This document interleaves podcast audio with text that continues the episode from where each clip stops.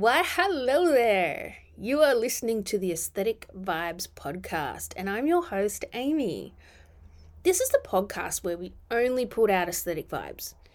There are too many bad vibes in the universe, so this podcast is dedicated to turning that around and spreading all the positivity.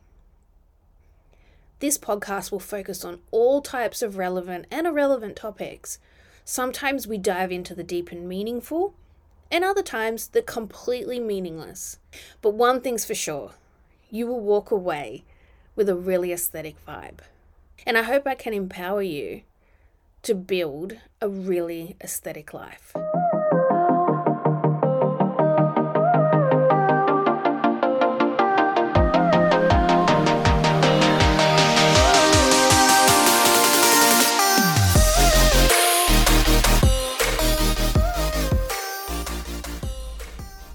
Welcome to today's episode. We're going to talk about some terrifying true stories. And I'll also touch on some of the totally normal things that I find really embarrassing for no apparent reason. Okay, let's get started.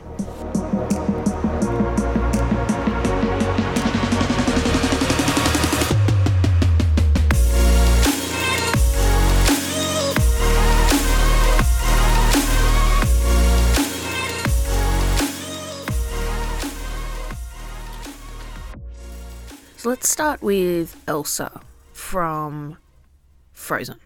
In 2013, a uh, Frozen Elsa doll was gifted as a Christmas gift to a child. The doll sang Let It Go when the button on the front of it was pressed. The mother, Emily, stated that for two years it recited the song in English. Then, in sometime in 2015, it started alternating between Spanish and English. There was no function on the doll itself to actually change languages, so this was quite odd. The family owned the doll for about six years and never needed a battery change.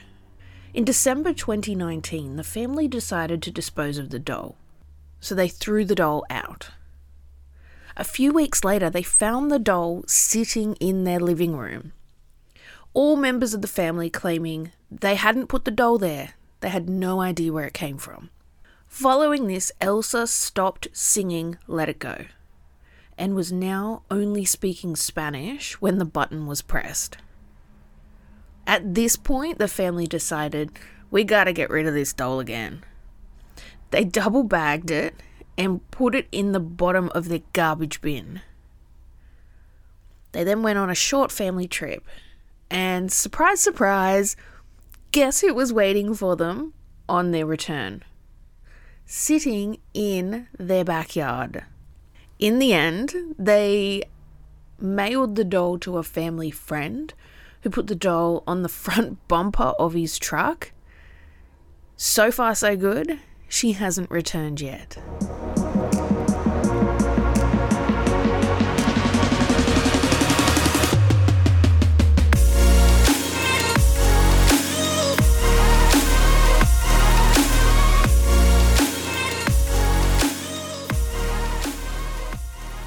Our next story is Sashta Groene. Joseph Edward Duncan had been on the run from police for several years for sexual assault. Joseph was said to be very charming and manipulative, and he was defined as pure evil. Joseph camped outside a family's rural home for some time. He'd chosen the house because he saw children's toys outside of it. He ended up watching the house and getting to know the family's routine.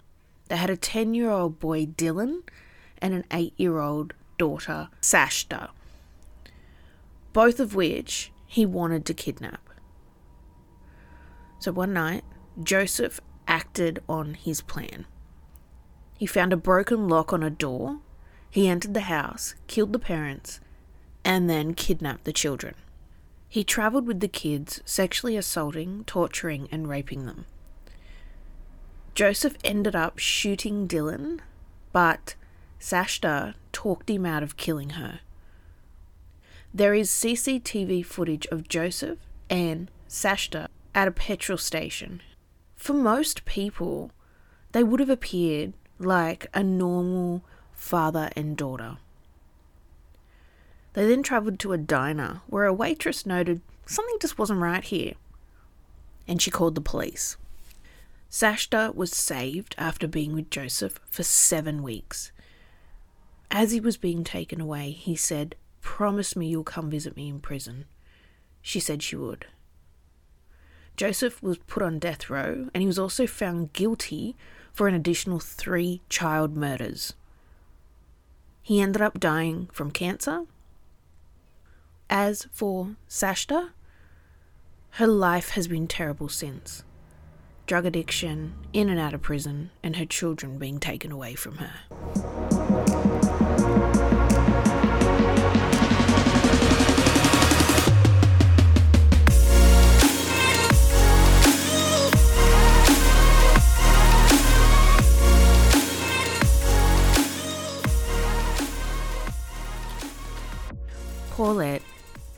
Gebara Farah.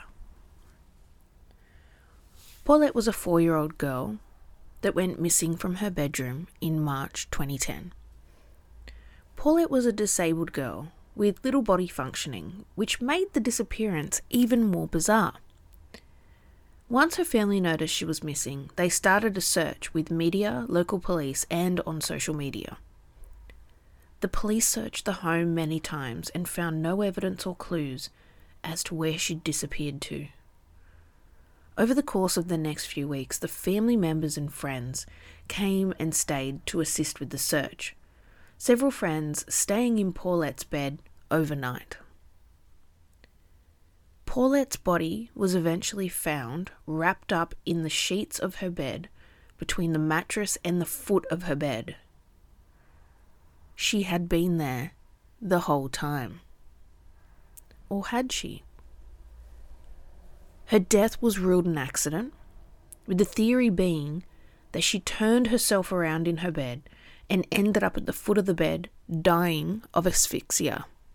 Many controversies came out of this story, including the family's nannies insisting the body was never under the mattress because they looked in that location in fact, there was no bunching of the sheets or blankets at the foot of the bed.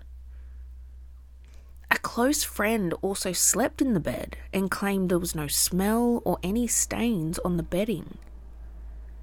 A recording was later released of a conversation between the mother and Paulette's older sister, with the mother telling her to not say anything about the disappearance or they will be blamed. There was even an interview where the mother commented that Paulette was wearing a certain pair of pajamas when she went missing. However, a YouTube video emerged later showing those exact pajamas sitting in her room before the body was found. What happened to Paulette?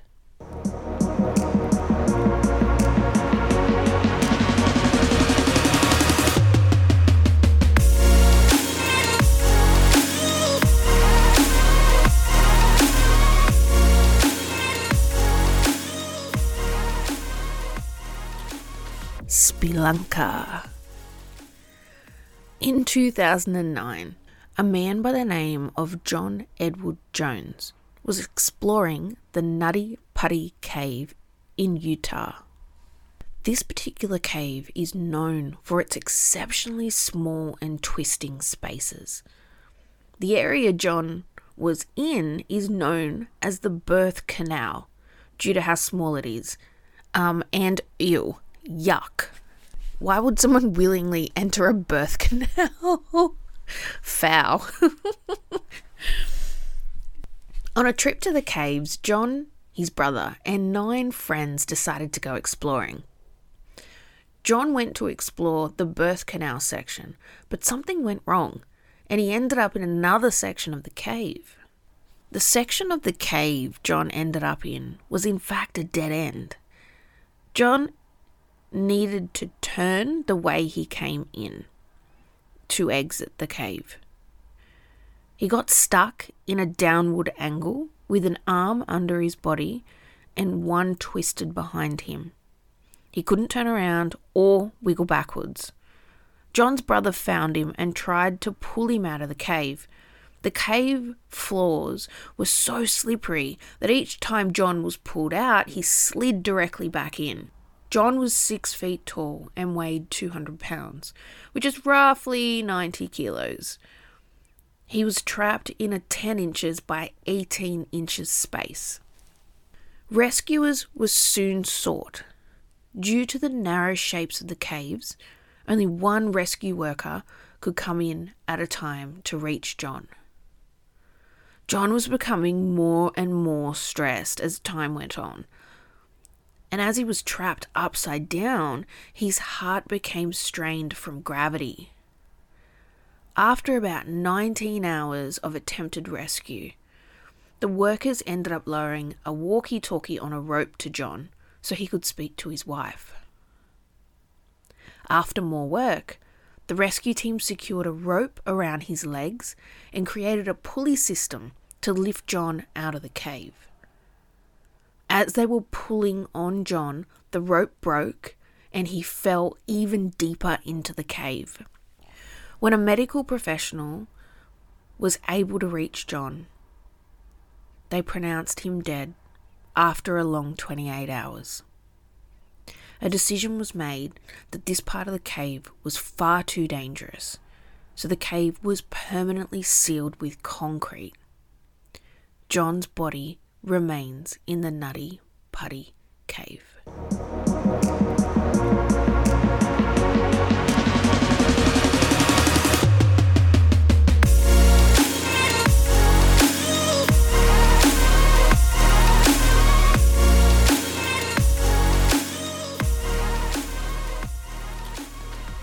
Alison Botha Alison was having a social night with friends in Port Elizabeth in South Africa. After all of her friends had left her apartment, she drove the final guest home. She returned to her apartment where she parked her car. Alison was confronted by a man with a knife who forced his way inside her vehicle. The man told her he would kill her if she didn't move over and allow him to drive her car. He stated he wanted to use the car for an hour. The attacker then forced her into the back of the vehicle and drove her car to his accomplice. The attackers were identified as Frans du Toit and Theuns Kruger. They took her to a deserted area where they brutally raped her. Then they decided they were going to kill her. Initially, they tried to suffocate her, but this didn't work. They then stabbed her 30 times in the abdomen. Following this, Alison's leg twitched, and they decided they hadn't completely finished the job. So they slashed her throat 16 times.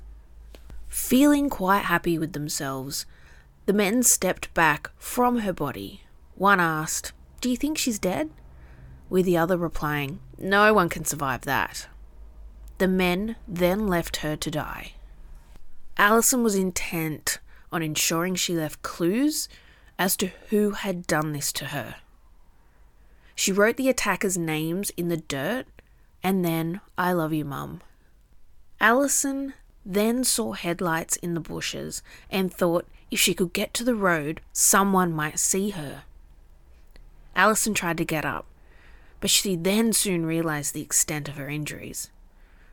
Her head started to fall backwards as she had nearly been decapitated. She also noticed her intestines spilling from her stomach. She had to use one hand to keep her organs in and the other to hold her head on. Alison managed to get herself to the road after falling many times and losing vision she collapsed on the road. Fortunately, Alison didn't need to wait long for a passerby. Tiaan saw her lying on the road and stopped. The passerby was a veterinary student who used some of his training to keep her alive whilst they waited for emergency services. On arrival to the hospital, hospital staff and doctors had never seen injuries of this nature. Against all the odds, she went from the brink of death to managing to survive. What a fucking badass. She remembered everything about her attackers. She was able to identify them from police pictures, and this led to a fast arrest of these absolute fucking animals. Even though she'd survived, the attack, as you can imagine, had long term physical and emotional impacts on her life. Alison today is a motivational speaker, now advocating for survivors of rape to come forward and tell their stories. I don't know about you guys, but I truly find real stories far more creepier than any ghost story or horror film or make believe story.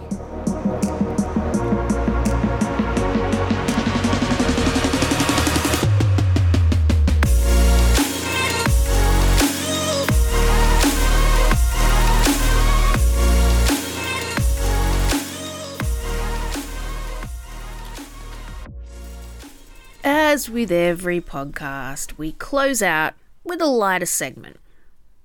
So, this episode, I'm going to focus on some normal things that I find completely embarrassing for no apparent reason. Okay, let's do this.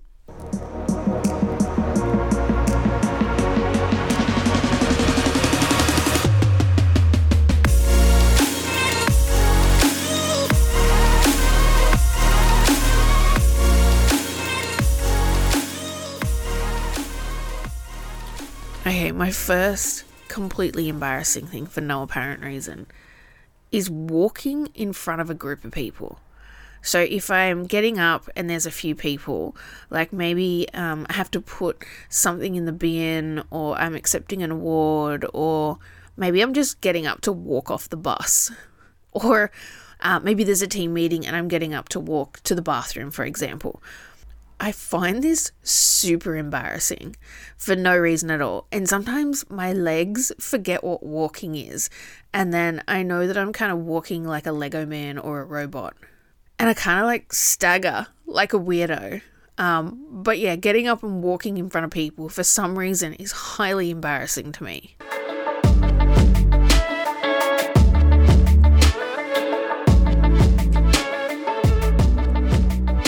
Okay, the second one. I, I don't think I'm alone with this one, but people singing happy birthday to me. I just find it so embarrassing. Let's not. Um, I have no idea where to look. I have no idea what to do with my hands. Um, please don't take pictures because that really makes it worse. Um, so let's just not sing happy birthday anymore. We'll save that for the younger kids.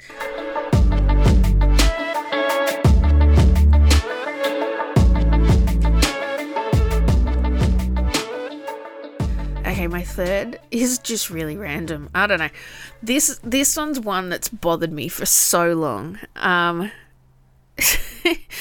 So it's working out what to do with my tongue at the dentist, and I find this really embarrassing. So I never know what to do, and I had braces maybe like eight years ago, so I was constantly at the dentist getting them tightened. Um, but what do I do? Like, this is embarrassing. Does my tongue just turn into a lump and I just leave it in my mouth as a lump? Or am I meant to like make it firm and move it out of the way? Um, I just I don't know what to do with my tongue and I find it really embarrassing because sometimes when you make it a lump, they're like shoving it out of the way and then other times when you're trying to put it out of the way, they're locking it down and like shoving it to the side and I just never know what to do and I find it so embarrassing because you can't really ask. Um I I think I have asked once and the dentist is like, "Oh, we'll sort it out, don't worry." Um Okay, but that's embarrassing. What do I do? Am I doing the wrong thing?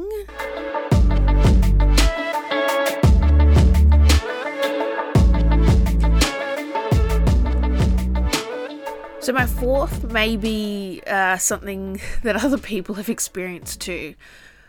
So I find it really embarrassing when someone's holding a door or lift when I'm a little bit behind them. I'm always like, do I run? uh, do I suddenly walk faster? Uh, and what do I say when I get there? Like, thank you. Um, and what if they're smiling at me? Like, it's even more embarrassing. What else am I supposed to say? But like that little run thing that you do, and you're like, oh, thanks, as you jump in. Oh my God, so embarrassing. So embarrassing. Just let the doors slam in front of me. I'll be far happier to grab the door myself. Don't get me wrong, I appreciate people being kind, but it's so embarrassing.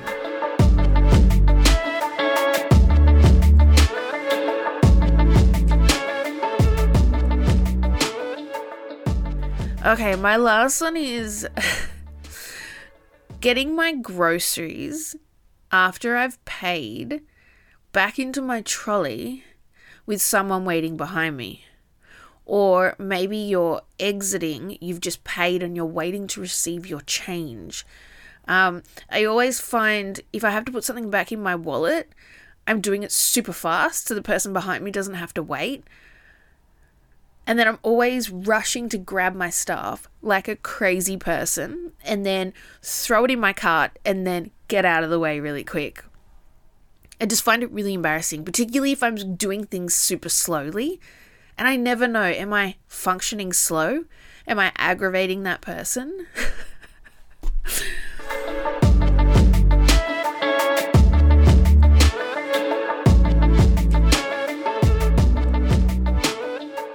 well, that's a wrap. I hope you enjoyed today's topic, where we spoke about some terrifying true stories and where I reflected a little bit on some of the things that I find embarrassing for no apparent reason. Join me next week when I unpack the topic of mental health. I'm anticipating this might be a multiple part series due to the volume of content I'd like to cover. In addition, I am going to share with you some of the dumbest things I've ever done. This is a long list. so I will handpick some of the best. In the meantime, let's hang out on social media. So hit me up at Aesthetic Vibes Pod or drop me an email at aestheticvibespodcast at outlook.com. Well, until next time, bye!